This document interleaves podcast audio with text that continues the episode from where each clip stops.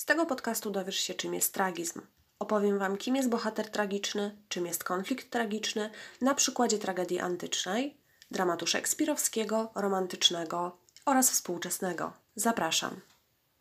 Tragizm jest sytuacją, w której bohater musi dokonać wyboru pomiędzy dwoma równorzędnymi racjami. Niezależnie od tego, którą decyzję podejmie, to będzie miało to negatywne skutki i bohater poniesie klęskę. I takim najbardziej wyrazistym przykładem tragizmu w literaturze jest tragedia antyczna Sofoklesa pod tytułem Antygona. Antygona wybiera między dwoma równorzędnymi racjami, między prawem boskim i prawem ziemskim. Znajduje się ona w konflikcie tragicznym, czyli istnieniem dwóch równorzędnych racji, pomiędzy którymi nie sposób dokonać wyboru. Jest to sytuacja bez wyjścia. Ona chce pochować brata. Mówi o tym prawo boskie. Jeżeli chcesz, aby przedostał się w zaświaty, aby jego dusza zaznała spokoju, musisz go pochować. Wtedy przepłynie przez rzekę Styx i dostanie się do Hadesu. Tak nakazuje prawo boskie. Ale prawo ziemskie, reprezentowane przez Kreona, władcę, zabrania pochówku zdrajców, a za zdrajcę został uznany jej brat. Tak więc nie ma trzeciego wyjścia z tej sytuacji. I Antygona musi dokonać wyboru. Ale jaki to jest wybór, kiedy ani jedno, ani drugie nie jest satysfakcjonujące i nie rozwiązuje tego konfliktu tragicznego?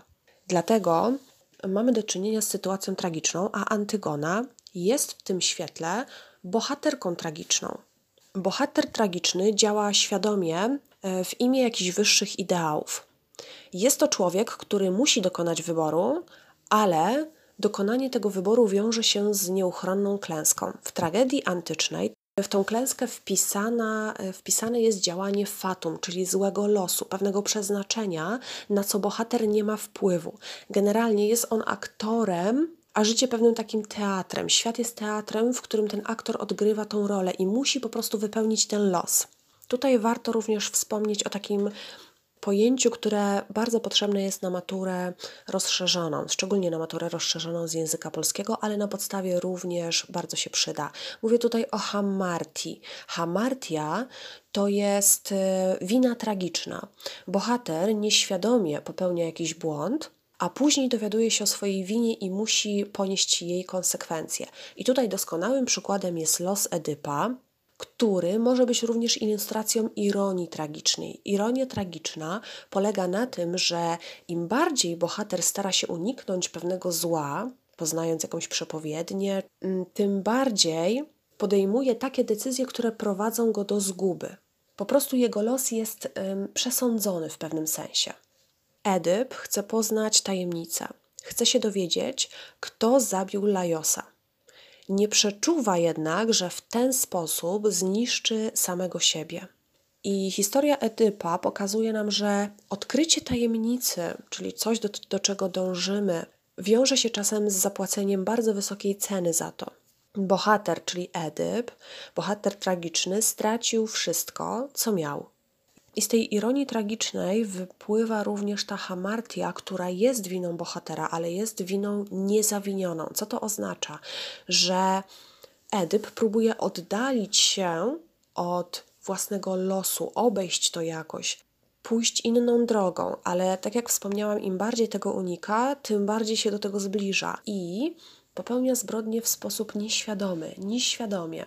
Jeżeli zastanowimy się, po co Sofokles stawiał swoich bohaterów e, w takiej sytuacji w dramacie antycznym, w tragedii antycznej, to powołując się na Arystotelesa, jednego z filozofów greckich, możemy powiedzieć, że stało za tym coś, co nazywa się katarzis, czyli oczyszczenie.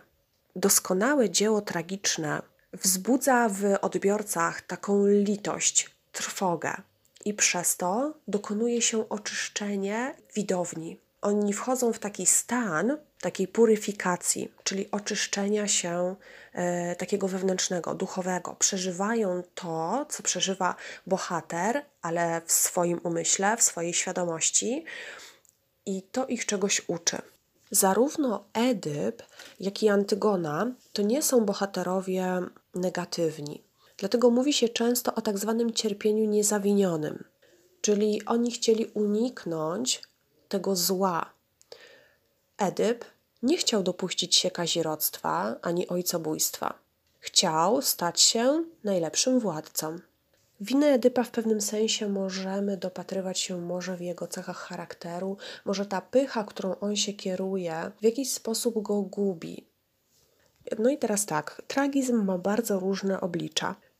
W tragedii antycznej wygląda to tak, jak przed chwilą o tym wspomniałam, ale teraz spójrzmy na dramat szekspirowski. Teatr Szekspira burzy zasady, które panowały w antyku. Szekspir tworzył w renesansie. Jest to epoka, która w jakimś sensie ideowo i duchowo odwołuje się oczywiście do tego, co było w antyku.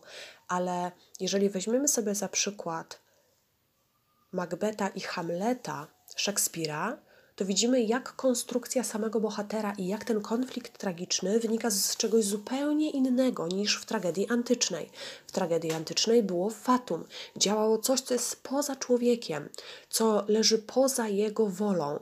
Natomiast jeżeli spojrzymy sobie na Macbeta i Hamleta, czyli dwóch tragicznych bohaterów, władcę i idealistę, to widzimy, że tutaj działa coś zupełnie innego. Oczywiście, Macbeth jest bohaterem tragicznym, ale tutaj nie mamy do czynienia z winą niezawinioną, z cierpieniem niezawinionym. Dlatego, że nawet jeżeli widzimy, że świat boski u Szekspira przenika świat ziemski, to scenę, w której Macbeth spotyka się z wiedźmami na wrzosowisku, możemy interpretować w sposób symboliczny, a nie dosłowny. To nie jest tak, że Macbeth spotkał trzy wiedźmy, tak w realu rzeczywiście, i one powiedziały mu o przepowiedni, a jednocześnie kusiły go do tego, żeby zdobył władzę. Nie. Te wiedźmy symbolizowały pewne wewnętrzne głosy Macbeta, to jego pragnienie, tą jego żądzę władzy, pychę. I co prowadzi Macbeta do klęski? Po pierwsze, jego własne ambicje, które właśnie zostały uosobione w tych wiedźmach spotkanych na wrzosowisku, a po drugie, y, też taka słabość wynikająca z tego, że dał się zmanipulować chociażby przez Lady Macbeth, kobietę demoniczną, femme fatale, taką, która zamiast budować wartość mężczyzny i go wspierać, doprowadza do jego klęski. Ale Lady Macbeth nie jest bezpośrednią przyczyną klęski Macbeta, ponieważ również Lady Macbeth jak gdyby symbolizuje to, co tkwi w Macbecie. E, dlatego tutaj u Szekspira mamy po prostu do czynienia z przejęciem władzy, odpowiedzialności za swój los przez bohatera, który jest tragiczny, oczywiście, ponieważ zmaga się z różnymi konfliktami wewnętrznymi. To znaczy, chcę być władcą, ale jak to zrobić? Czy mam zabić, czy mam nie zabić? Albo Hamlet, czy mam pomścić ojca, czy pogodzić się z tym, że ojciec zmarł, został zabity i zostawić to w spokoju, a jednocześnie ten ojciec przychodzi do mnie, mówi do mnie, ja mam z nim kontakt, y, on przychodzi z zaświatów i on mnie ponagla. I to jest taki ciągły mętlik, konflikt, który dzieje się w osobowości, w umyśle tego bohatera tragicznego. Również e, dzieło Szekspira, Romeo i Julia, tam też mamy bohaterów tragicznych. Mm, na czym to polega? Że oni ponoszą klęskę, że oni umierają na końcu, że ta ich historia kończy się w sposób tragiczny, ale również to, że na ziemi, e, w tym świecie byli bardzo nieszczęśliwi. Konflikt Romeo i Julii polegał na tym, że oni chcieli być ze sobą, kochać się, ale było to niezgodne z tą wiernością i przynależnością do rodu. Dlaczego? Ponieważ ich rody były skłócone, więc jeżeli oni łączyli się ze sobą, jeżeli oni byli ze sobą, to tak jak gdyby występowali przeciwko sumieniu rodu. Romeo i Julia są bohaterami tragicznymi, ponieważ źle kończą, ale oni też nie widzieli innego wyjścia. I po ich śmierci te rody zwaśnione jakby zjednoczone wspólną sprawą takiej tragedii młodych ludzi, one się godzą, tak? Ale to już jest jak gdyby za późno dla tych ludzi, którzy postanowili odebrać sobie życie. A teraz przejdźmy do dramatu romantycznego, który w jakimś sensie odwoływał się do dramatu szekspirowskiego. Romantycy inspirowali się Szekspirem, jako tym, który rzeczywiście dał im bardzo dobry pomysł na konstrukcję chociażby bohatera, takiego indywidualisty, e, który przeżywa różne emocje, ale dramat romantyczny przeciwstawił się koncepcji tej, która panowała w antyku. Czyli jeżeli mamy zasadę trzech jedności, czyli że dramat, tragedia antyczna musiałaś odgrywać się w przeciągu e, dnia i nocy, jeżeli miał to być jedna e, jedność akcji, jedność czasu i miejsca, to romantycy oczywiście zaprzeczyli temu, bo oni nie potrafili się podporządkować jakiejkolwiek formie i ich interesował jedynie synkretyzm gatunkowy, a synkretyzm polegał na mieszaniu różnych gatunków mm, i różnych form, czyli dramat romantyczny prezentuje tragizm w zupełnie nowej odsłonie. Tutaj mamy do czynienia z tragizmem i z konfliktem tragicznym, a nawet z bohaterem tragicznym. Dramat romantyczny rządzi się tylko jednym prawem. Jest to indywidualizm, czyli bohater, indywidualista jest najważniejszy i wokół niego wszystko się toczy.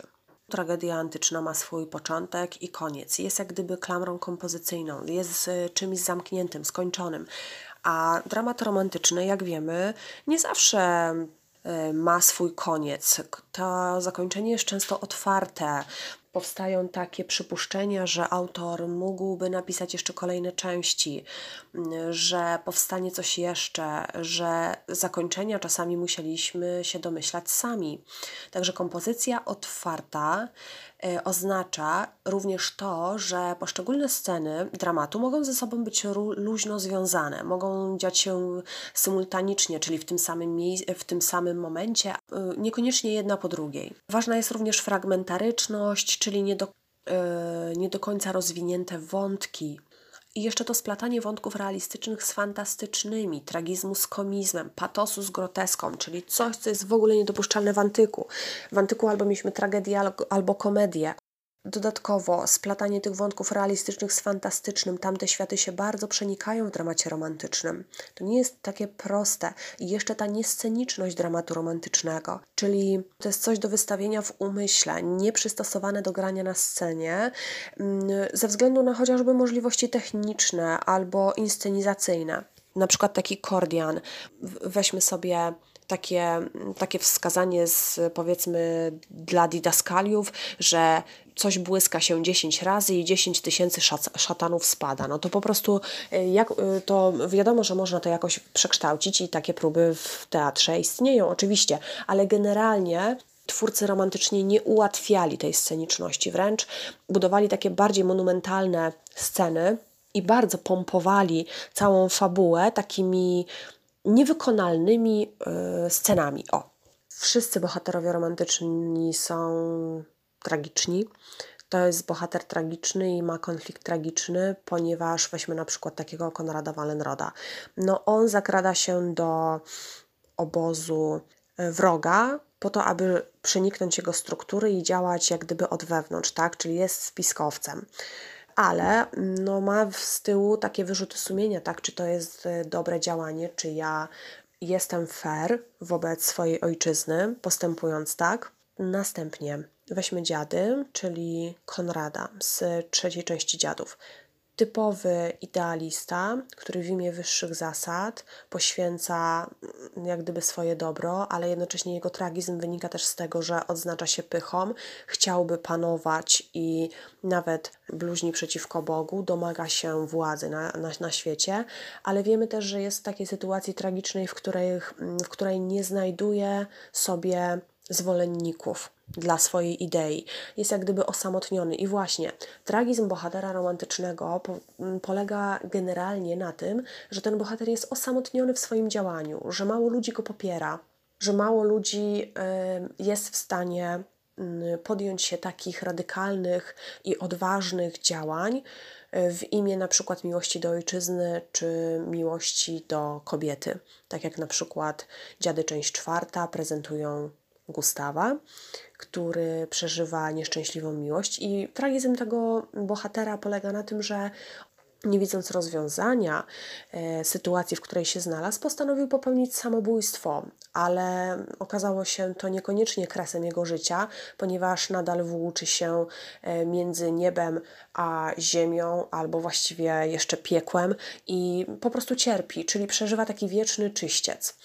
Więc e, samobójstwo okazuje się nie do końca dobrym rozwiązaniem, bo można tak się zawiesić pomiędzy.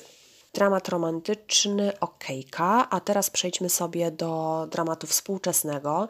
Mm, w dramacie współczesnym to już rozmawiamy o tangu mrożka i dramat współczesny bardzo upodobał sobie groteskę. Groteska bazuje przede wszystkim na mm, pewnych takich przeciwstawnych wartościach, przeciwstawnych kategoriach. Groteska jest łączeniem komizmu z tragizmem, fantastyki z realizmem i piękna z brzydotą to nadaje temu dramatowi takiej niezwykłości i pogłębia pewne elementy. Jeżeli w sytuacji tragicznej, jakiejś takiej bardzo negatywnej, jeżeli tą sytuację w dramacie współczesnym nasączymy takim komizmem, śmiesznością, to bardziej uwypuklamy wtedy ten tragizm. I to jest trochę taki śmiech przez łzy. Tak samo, jeżeli połączymy piękno z brzydotą, to ukażemy szerszą perspektywę odbioru rzeczywistości. Czyli jak gdyby mamy tą polaryzację, te skrajności i groteska to jest to takie wyolbrzymienie poprzez użycie właśnie tych przeciwstawności. Na czym polega tragizm tanga? E, jest to mm, pewnego rodzaju dramat rodzinny, ale przedstawiony w sposób dosyć parodystyczny. E, tam w tangu mamy do czynienia z takimi tematami jak walka pokoleń i bunt młodego człowieka przeciwko rodzinie.